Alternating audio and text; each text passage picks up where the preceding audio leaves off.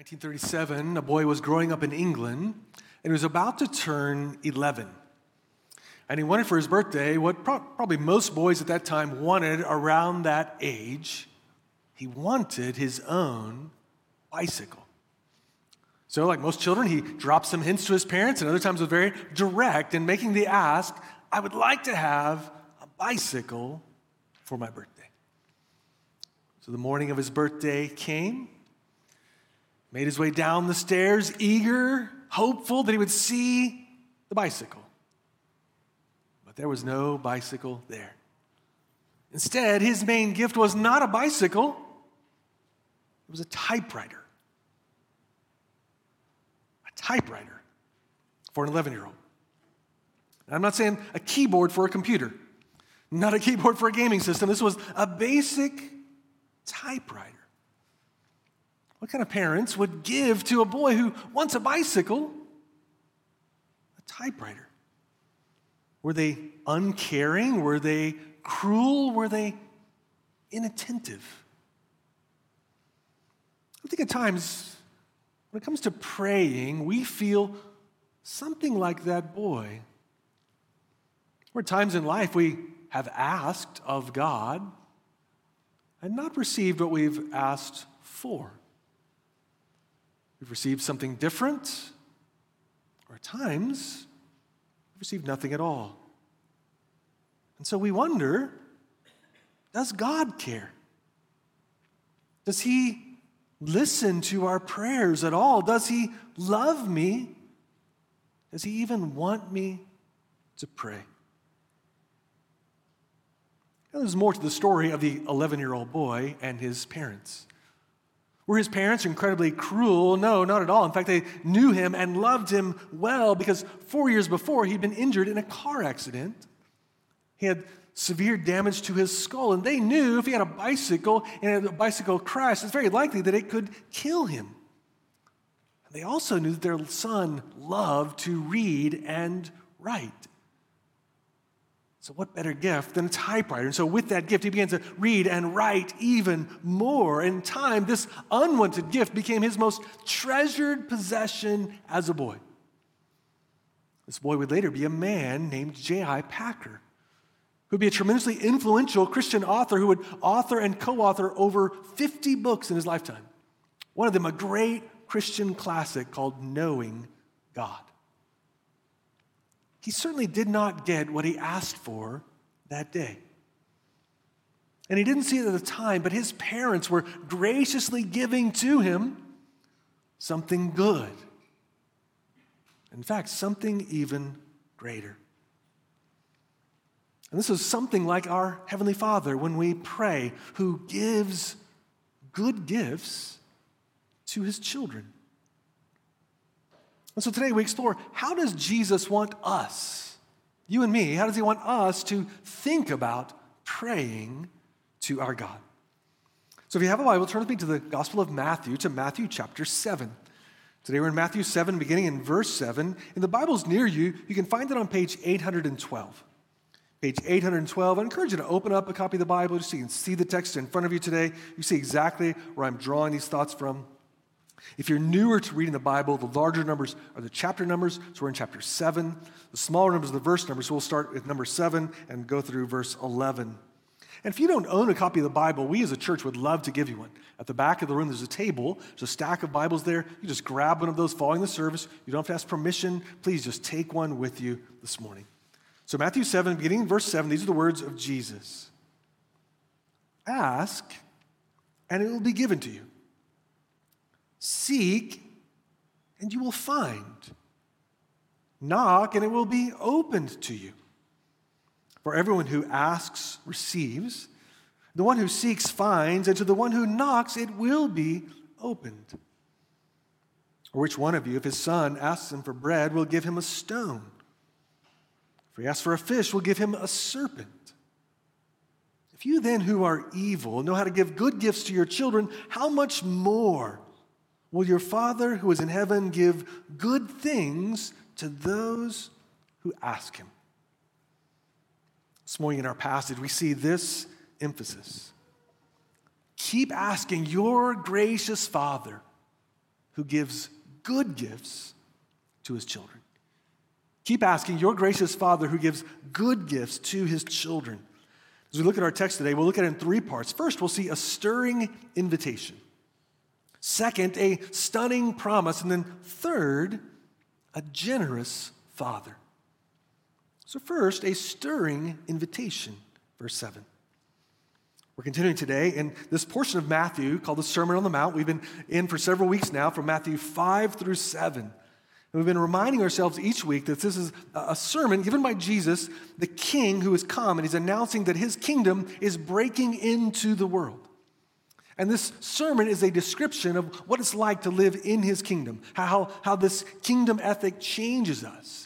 Now, very importantly, Jesus is not saying, do these things to earn your way into the kingdom, but for those who've come to know the King as Savior and received his salvation by faith, this is how we live in light of that salvation. From that grace, this is how we are to live. So then Jesus starts verse 7, and three times he invites us to pray. Notice what he says: ask, seek, knock. And the sense of the verbs here is like this: ask and keep asking, seek and keep seeking, knock and keep knocking. Now, why these three different images, ask, seek, and knock? Most likely it's to intensify this, to intensify the command, to give the cumulative effect of urging us to this persistent praying. So what is Jesus trying to get across to his followers? What does he want to get across to us? It is that Jesus desires for his followers to pray with intentional persistence and with childlike boldness. Friends, we are to be an asking, seeking, knocking people. And this is what prayer is: us speaking to God. We read his word and respond to that. We pray. We see the needs in our life, in the world. We speak to God in prayer. But notice, this is not a suggestion. It's not intended to be an optional practice for the more spiritually advanced or for the more mystical followers. But in fact, it's a command from our Savior. From our King, he commands us, ask. But in the context, it's not a scolding command. It's not ask or else. It's intended to be a more persuasive, inviting command, as if he's saying, won't you ask?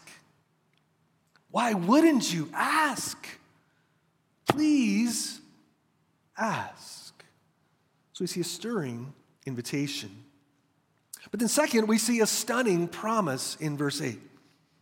Jesus gives actually a flood of promises connected to his urging of his followers to pray. Ask and it will be given to you. Seek and you will find. Knock and it will be open to you. Everyone who asks receives. The one who seeks finds. And the one who knocks, it will be opened.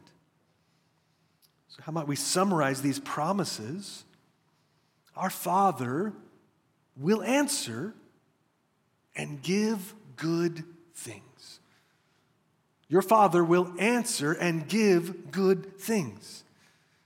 Now, why does Jesus lay out the promises like this, just building them upon one another? It is that he wants to persuade us to ask. He wants to convince us to have confidence to ask our Father.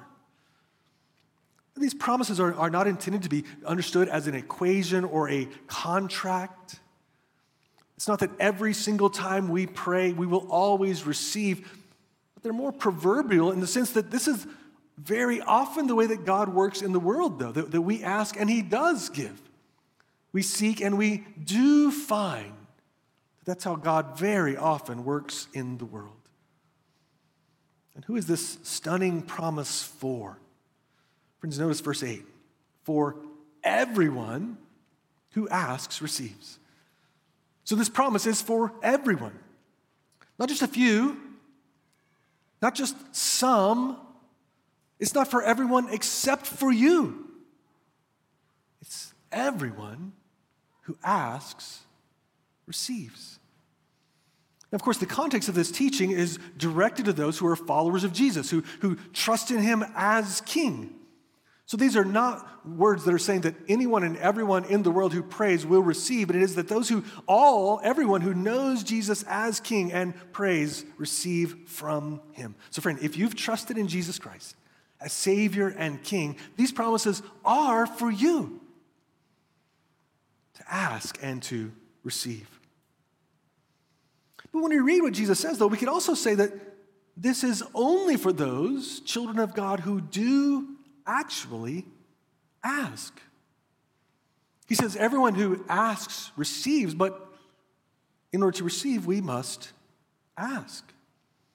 So what if we don't ask? What if we don't seek? What if we don't knock? Friends, we're disobeying Jesus' command here, and we're missing out on God's good, gracious design.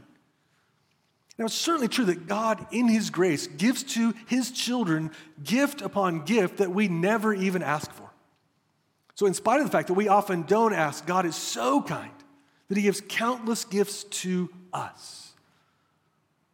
But Jesus does say, ask and receive. So who knows what we might miss out on in this life when we fail or we choose not to ask.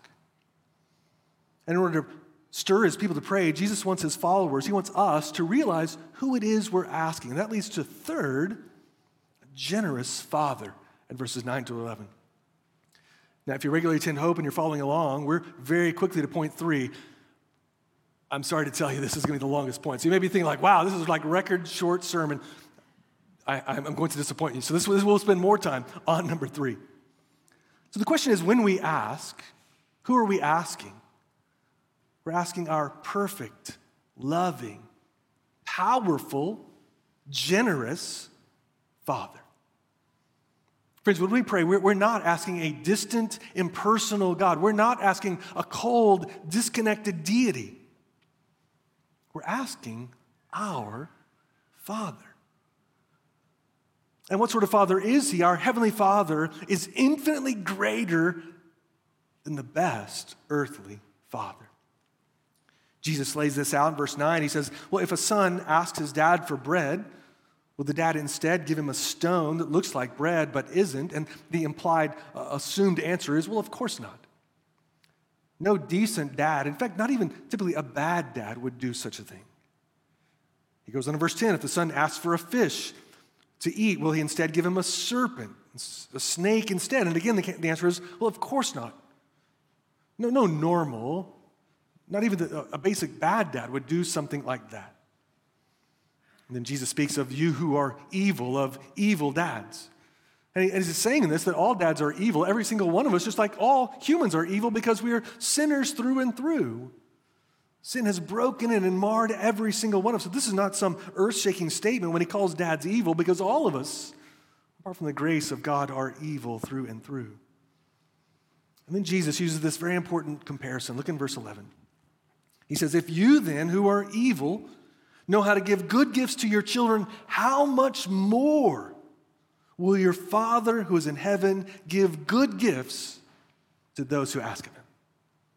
Jesus said, if they'll do that, how much more, infinitely more, will your heavenly Father give good things to those who ask him? So Jesus is saying, if sinful dads give good gifts to their children, even though they are selfish, prideful, sin-marred people, as they all are, how much more will your heavenly Father give good gifts?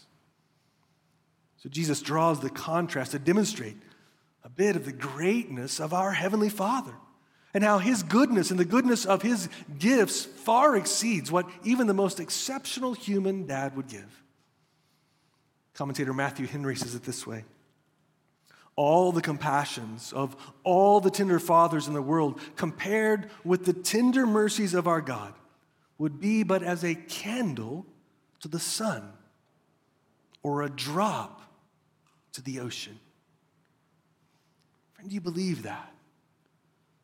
That your Father's tender mercies are so infinitely greater than even the most exceptional human dad. Now, I realize this comparison can be very challenging for some based upon your experience in this life. For some of you haven't had a human dad. Or some of you did, and it was anything but a good relationship. You had a dad, a father who did give you a stone instead of bread. And so the thought of God as Father is a challenge, it's a stumbling block to you. Right now, we just love to, even as we mourn together that brokenness of this world, to encourage you to let the difficulties of this life just be a shadow of the greatness of this one true Father who is so much greater, and you can know him as your Father. Your Heavenly Father has none of the arrogance, none of the habitual sin, none of the weakness and brokenness of your earthly father. Your Heavenly Father will never leave you. He is always faithful. He loves you with an unbreakable love. And our Heavenly Father has already provided the most extraordinary gift and therefore is absolutely worthy of our trust and of our prayers. For he's given us the greatest gift, which is the gift of salvation. And he provided it long before we asked. When we had no interest in it, God in his grace has secured this for us. As we see in Romans chapter 5, verses 6 through 8, for while we were still weak, at the right time, Christ died for the ungodly. That is us. For one will scarcely die for a righteous person, though perhaps for a good person, one would dare even to die. But God shows his love for us, and that while we were still sinners, Christ died for us. So friend, if you're a Christian, any gift that our Heavenly Father gives you now or in the future will be dwarfed by the gift of God secured through the cross and resurrection of Jesus. There is no greater gift than that. That gift alone is sufficient.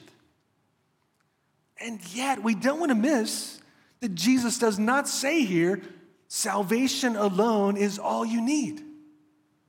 The very one who came to provide salvation is the one saying to us, ask.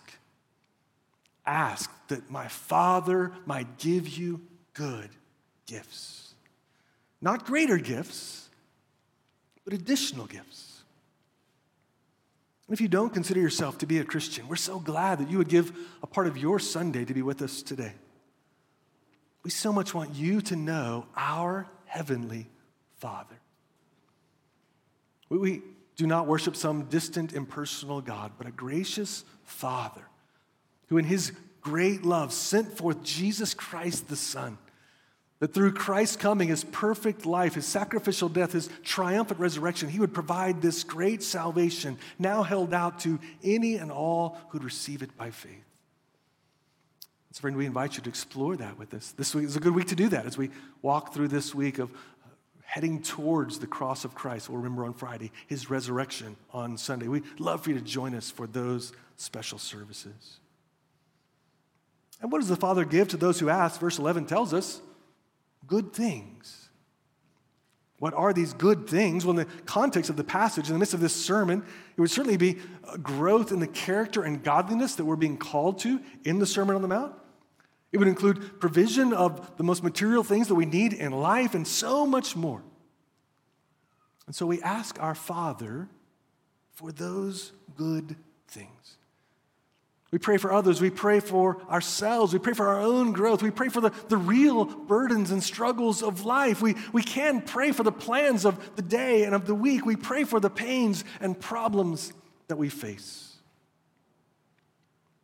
Now, importantly, does this text mean that a child of God will receive everything that he or she asks for? I would guess you've already been thinking that question. And the answer is no. So why? Why are there a number of reasons that we might not have prayers answered? Why is it that we might pray for something that seems to be good and right and godly that may not be provided in the way that we ask? I think there are several reasons. First, the fact is our knowledge and understanding of this world, of ourselves, is not perfect. But our God's understanding is. He is perfect. He sees and knows all. So sometimes not all that we ask for ourselves is actually for our best. We often are convinced that it is, and it may be a good thing, even a godly thing. So we think it must be so. But the fact is, God sees the bigger picture, and we don't. Very early on in the life of the church, about 17 years ago, we had this building, and a building came available for sale up on Mass Ave, just past Porter Square. It was about twice the size of this building, an incredible location. So it seemed like a wise thing for us to think about. You know, might it be that God would provide the opportunity for us to buy that, to have more space for the church? So we talked about it, we prayed about it, we went and visited the space. We decided as a congregation to make an offer. So we pulled together, you know, what can we do if we sold this and tried to buy that? We put in an offer and we waited. Now, you probably know what happened because we're still sitting in this building. But we put in our offer, and the answer came that no, you were outbid by a mere $1 million. I mean, we just missed, clearly. Like, we just barely missed that. No, it wasn't even close. So now it's owned by Lesley University. It's a beautiful building now, but it's not used for preaching the gospel. Now, I never was convinced that was definitely what God was going to do. We as a congregation weren't convinced. We said, this just seems like a wise thing to pursue, but we prayed. I admit, I was disappointed, frustrated. Because on so many levels, it seemed like a good thing. Why wouldn't it be a good thing to have more space and an even better location for people to come and hear the gospel? So the building would stay used for gospel purposes, not used for a classroom. So it was painful for me to face that. But now, 17 years later, I can look back and see more clearly that in some ways it was a gracious gift that we didn't get the building. We didn't have much money then, and we would have had a payment for the last 17 years, and we haven't had that. So ministry would have been greatly impacted because we would have needed to pay for the building. And if you think this building's in bad shape, you should see that building. There was so much work. We would have spent so much money just trying to keep it up. And though I think we would have still planted churches, the fact that we've had a smaller building probably has helped to push us to plant faster, to plant more because of the lack of space. So that too was a kindness of God. So both were true. I was disappointed, heartbroken for a time. And at least in that situation, it was God's kindness. He was working for our good. Often in life, we won't see. Sometimes prayers aren't answered because we're asking our Father for what we think is a fish that would nourish us when, in fact, it's a serpent that would harm us.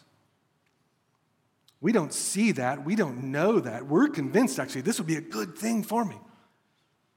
This would be a source of flourishing for me, for my life. But our Father sees how it, maybe even a good thing, could be dangerous for you. So out of love, He withholds it to protect you from what might be detrimental. Sometimes we don't receive because, honestly, we ask with wrong motives. Apostle James says it this way in James 4:2-3, you do not have because you do not ask. You ask and do not receive because you ask wrongly, to spend it on your passions. So sometimes, if we're just honest, we say, yeah, sometimes I do ask with wrong motives. So no, our Father's not going to give when we ask with wrong motives. Sometimes we ask and we don't receive because it's not yet time. God may in time give it to us, but it's not yet the best time in His plan. Sometimes God doesn't give to us because He wants us to grow in persevering. God's people across the generations have often found themselves waiting, and there's a goodness, a maturing that comes in waiting on God. Understanding how to be patient with God, even to persevere and to keep asking. And sometimes, maybe often, we're left with a mystery. We've prayed what we think would be good. We think might even be godly. We've asked and asked, just haven't received it. And these moments can be deeply painful and confusing. I know I have some of those instances in my life. And I'm guessing that almost everyone in the room does as well. It means that Christians are willing to say our God is greater. So there's some things that he will do and that he won't do that we just won't understand in this life. So though it can be very painful, we choose to trust. We choose to keep trusting our Father, even through mystery and the pain it involves. It's interesting that as Jesus teaches us here, if you've been with us through 5, 6, and 7, he just taught us about prayer in chapter 6. So just a few Sundays ago, he gave us what we call the Lord's Prayer, the model prayer. You'd think it would be, what else is there to say about praying? But in the very next chapter, the same sermon, Jesus returns. Why? Well, in the model prayer, he shows us how to pray, and that's good. We want to know how to pray, but that's an issue for us. But sometimes we know how to pray, and we still don't pray. So that's why Jesus returns here, because he wants to try to persuade them, persuade us, because he knows it will be an ongoing struggle. And if you're a Christian, the vast majority of Christians, we struggle to pray. And so that's why Jesus circles back here. He wants to urge us to ask. But why don't we ask? If our Father's given us this call, if Jesus has encouraged us, given us these promises, why don't Christians pray? There are a number of reasons. One of those is that often we don't pray because we are self-reliant. Often I don't pray because I am self-reliant. I overestimate my own strength, my own ability to accomplish things, and we underestimate our need, our weaknesses. Friends, our prayerlessness is one of the surest signs of a self-reliant heart. Now, in this world, as children grow up, so we've had children who've now grown up into adulthood, over time, children should change from childlikeness to greater maturity. When they're very young, they ask a lot of their parents, and that's a part of what parenting is. But as they get older, it's appropriate for them to become increasingly independent, more and more on their own, less and less reliant on their parents, so that eventually in life, as adults, they almost never ask their parents for anything. But friends, that's God's good design for us as humans maturing, but that's not God's design for us as we follow Jesus. As we mature as Christians, friends, we should never mature beyond childlike praying. We'd never say, well, I'm a really mature Christian now. I don't need to pray as a child. That's absolutely incorrect. The more mature we are, the more childlike we should be in our praying. That's what Jesus is calling us to. Sometimes we don't pray because we've adopted basically a fatalistic outlook on the world.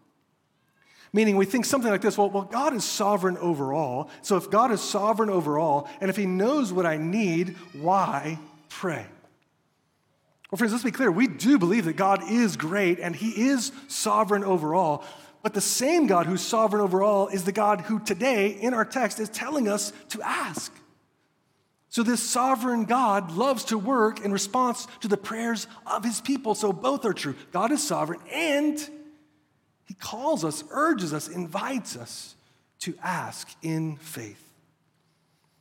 Sometimes we don't ask often because we don't want to be a part of a sort of unhealthy worldview that's sort of a name it, claim it. Some might take these promises and make them just a guarantee that says, if you pray, God must give you whatever you ask. So you can just make a demand of God. Jesus says this, so I'm going to demand it. You have to answer it. Well, friends, that sort of thinking, that name it, claim it, is foreign to the New Testament. But what we do is we fall over on the other extreme. And I would guess that the vast majority of us, our danger is not asking too much. The danger for us is not asking enough. We've stopped asking. We don't ask our Father. And sometimes we don't pray because we've been let down by God, we feel, in past experiences. We have these painful areas. We feel like we've asked, God hasn't come through. So we're tempted to give up on praying. And it's certainly tempting when we have some of those hard areas to see all of life through those. Whereas perhaps with some time, we could step back and see that it is true, I prayed for that and I did not receive it. And that's really disappointing and hard. And I prayed for this and didn't receive it. It's been very heavy and painful. But also, around that are so many things that God has given to me. Some that I asked for, some that I didn't. He's just so kind to give to us. So we'll be helped to at times to step back.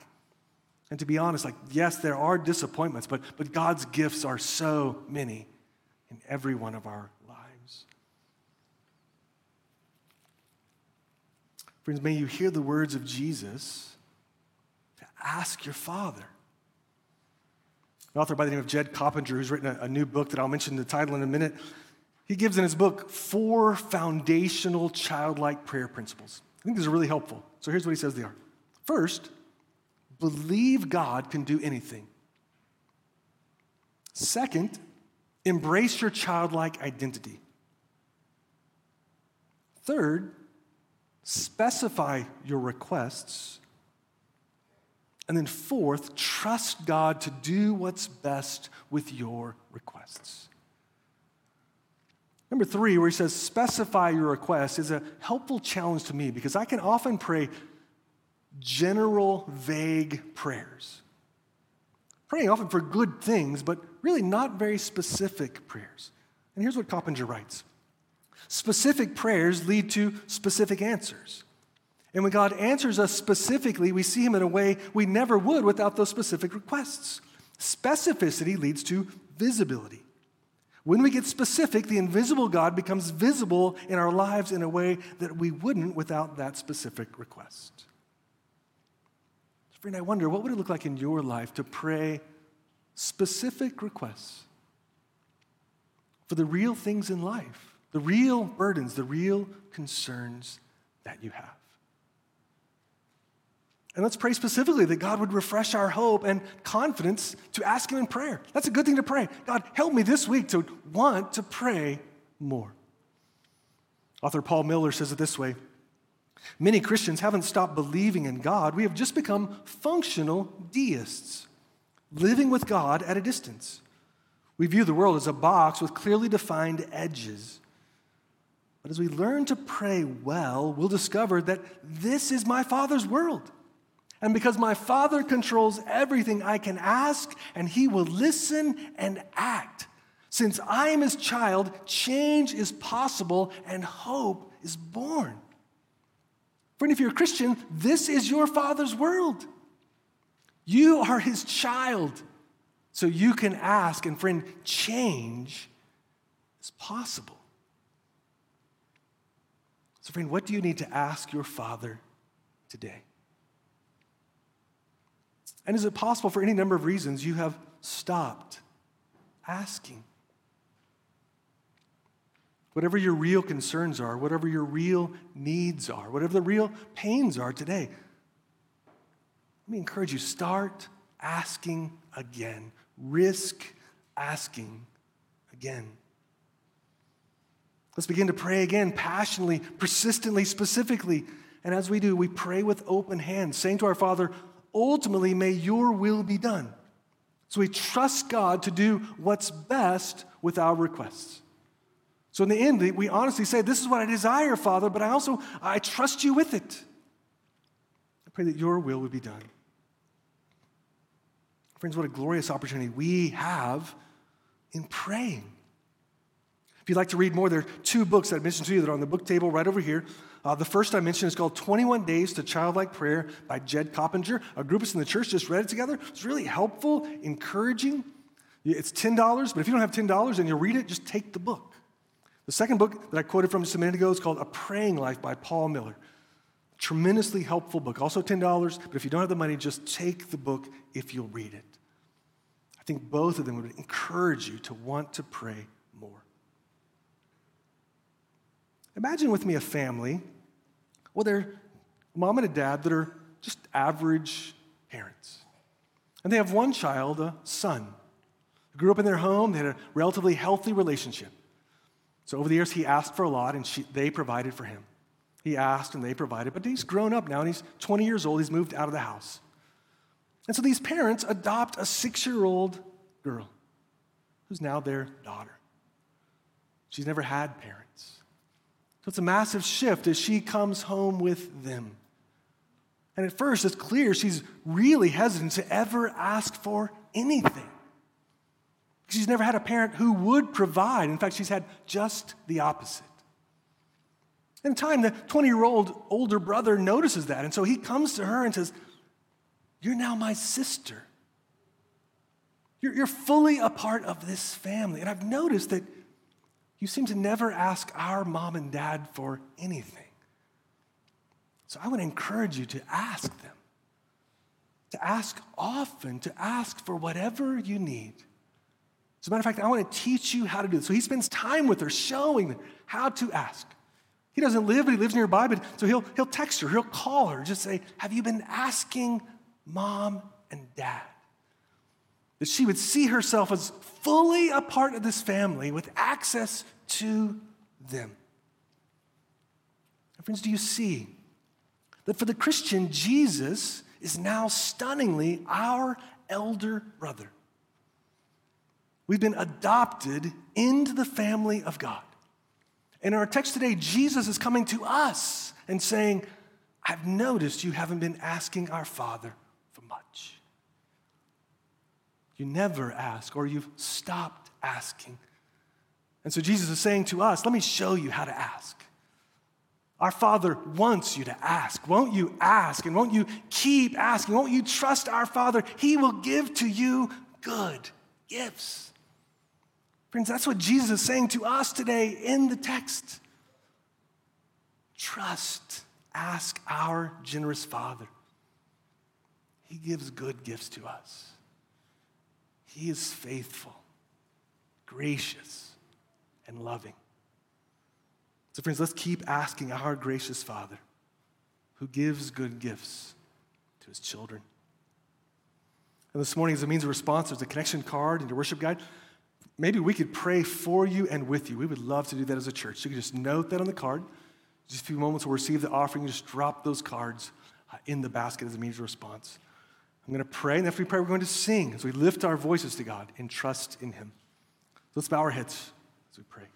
Father, we're thankful for your faithfulness, for your grace, that you're faithful to your children. Lord, I pray for some who are weighed down by painful situations in the past where they have asked and it's not been answered. So we do live in this mystery at times. We mourn at times the pain of life in this world. So help us, Father, to see again your greatness, your faithfulness. Help us to grow in trust and reliance on you in our praying. In Jesus' name, amen.